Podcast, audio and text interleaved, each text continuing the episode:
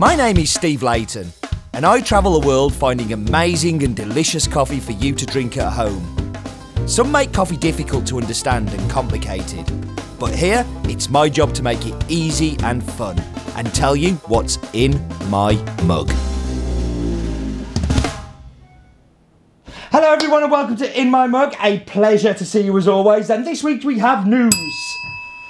Big news. In My Mug 450 is recorded, it is in the bag. Um, it will be going live in a couple of weeks' time. And after that, we've got a brand new format to go with it, which I am super excited about. Um, 450 is not perfect. A few of you out there have already seen it because I've got your opinions on it and stuff, and I've taken the feedback, and um, yeah, we're going to be doing more with it. But very, very excited uh, to um, to get that out there. It's going to be good. And coffeeography, yes, yes, coffeeography. Dot Coming on the link below there. It's my book website. Sign up to the newsletter. More the book is coming together beautifully. We've got some maps that have been drawn uh, by the lovely people at Tentacle who do a lot of this work for us, like the video stuff and what have you. They are beautiful. The book is looking beautiful. Please sign up. You will get the chance to order it before anybody else will. So if you're signed up to that list, you are going to get a chance to get it before it goes on sale. That's all I'm saying. Still got to go to the printers yet. Anyway, like, we're not here to talk about that. We're here to talk about coffee. So this week's coffee comes from Bolivia. Uh, obviously, lots of Bolivians arrive in this time of year, but we um, we're going to have some exciting coffees in the next few weeks as well. We've got El Salvador's arrived, Kenya's on its way, like it's in the country on its way. Uh, we've got Ethiopians coming. We've got El, another El Salvador container arrived. Costa Rica containers arrived. Uh, Nicaragua is days away. Honestly, so much good. But this is from Bolivia, and it's called. Uh, we're, we're arguing about the, the name here. Roland calls it J-Vert. I think it's Heavier. So, uh, but that's the name of the farm. The name of the guy who grows it is uh, Stanislavo. And this is a farm that is in. It is in Yungas. It's in Caranavi. Yeah, okay. I've got notes because I have actually haven't had time um, to memorise all this stuff like I normally like to. Um, it's in Caranavi, and the interesting thing about Stanislavo is that he is a young man, unlike me. Uh, but he's a coffee geek like me. He loves coffee. He's obsessed with coffee. He used to work in Carico, which is the town in between La Paz and Caranavi. It's a good couple of hour drive, like hour and a half drive to uh, Carico, um, where he worked in the wet mill there for a big cooperative, which is where he's learnt all of his skills from. And then he started to help his family, who own a farm, to do the processing on the farm. Um, and uh, last year we had a lot called Panuni. I'm gonna, I'm gonna let me get the pronunciation.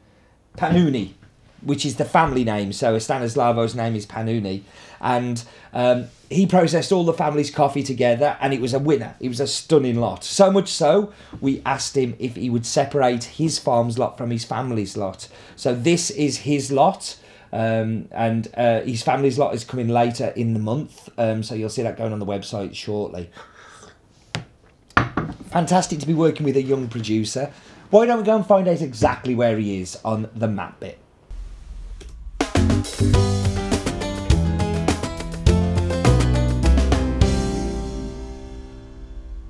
Map bit time, up and across we go to the South America. Why am I singing? Stop singing, Steve. We're going to the South America, and in particular, the wonderful and beautiful country of Bolivia. And uh, yeah, so Bolivia has a clock at the National Congress building in the main square of La Paz that runs backwards to remind citizens to think differently. That's a little bit like Roland. He works backwards, um, as in doesn't work, to uh, remind us that he's incredibly lazy. Um, but here we are. We are. Uh, this is uh, Hevert or Havert or Javert or Jevert. We've called it a lot of different things, but I'm going to go with Hevier. Um, and here we have uh, Stanislaw uh, with his farm, looking very proud of his coffee, overlooking the town, and um, yeah, some very uh, very lovely photos there. I'm really disappointed I haven't met him on the times that I've been there. We just haven't been able to clash diaries, um, but I love his coffee enough to forgive him. Um, so here we can see the topography, and this is what makes Bolivian coffee just so phenomenal. That stunning, stunning topography. Um, all of those mountain ranges, that, that Andean spine running through the heart of the country.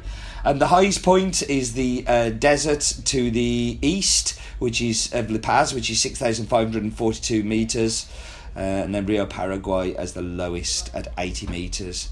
Um, and you see, like these are just all the little towns dotted around Caranavi and the edges of. And that was this week's map bit. So that was the map bit. Um, this is a Caturra and Catuai varietal. So he has two varietals on the farm, um, which is not unusual. It's unusual for them to actually know the varietals and know that Caturra and Catuai. Um, altitude is around about 1500 to 1750 metres above sea level. Um, as you saw, it's an incredibly mountainous region.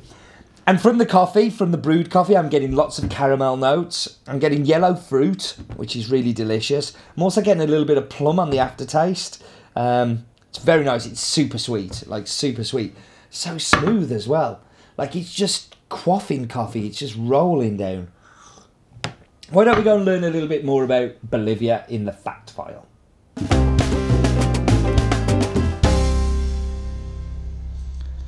Hello and welcome to this week's fact file. As always, figures, figures might change. Um, so, Bolivia, um, landlocked country of Bolivia. How many times can I say landlocked? 25 hectares, 25,000 hectares devoted to coffee. Um, so, in a big country, that's a very small bit of land. They are the 33rd biggest coffee producer in the world, so they are tiny. Total coffee production between 50 and 90,000 bags, of which 20, 30,000 bags get exported. Common varietals, Typica, Caturra, Catuai, um, yeah, the, the standards. Coffee here grown between 800 metres, which it would be um, in um, uh, the lower kind of, um, trying to think of the city's name, but yes, up to 2,200. We work with 22 farms. You know how much we love Bolivia. This one is heavier. Um, it is uh, from La Paz uh, in Yungas, um, uh, Panu, uh, altitude 1500 1750 metres above sea level, Caturra and Catuai, and red and yellow fruit. And that was the fact file.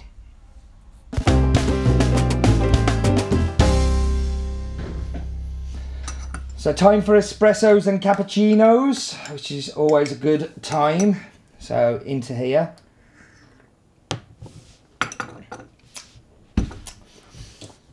And in the espresso, what I'm getting is it's kind of like a peachy fruitiness, but slammed. It's like a slammed with a real dark chocolate um, that brings just a massive body. The aftertaste is completely dark chocolate. Like, it really fills the mouth. It's unbelievable. It's it's very good. And then we go into milk. Now, dark chocolate. Why am I keep doing this? I'm just trying to get the mic to.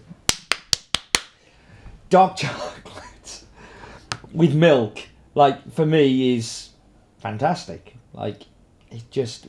It doesn't have a lot of other complexity, and if you like acidity, it's probably not for you in the cap. I would go in the brewed for acidity, um, much more than the espresso, but it's great.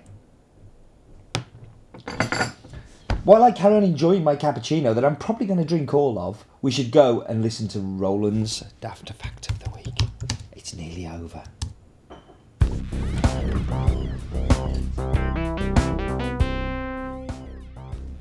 Corico, the town where Estanislao is from, celebrates the Fiesta of the Virgin on October the 20th every year. This marks the War of Independence, where 5,000 Armarians ta- attacked the town, which in those days only had 500, and it stood strong. That's actually an interesting fact. And the town of Corico is like really up on the mountain. It's like it looks like a little kind of enclave. Like you almost like should have a castle on top of it. Um, but yes, uh, the first place I ever went to in the Yungas region. So there we go. Mm. This cappuccino is delicious. I can even stomach Roland's fact. Thank you for watching, as always, and do remember, Life is too short for bad coffee. Oh, actually, before that one, next week's. I'm going to Ethiopia. As you do. So I'm probably going to be recording and in my mug in Ethiopia without any Ethiopian coffee. So who knows what that's going to bring, but that should be fun anyway. And life is still too short for bad coffee.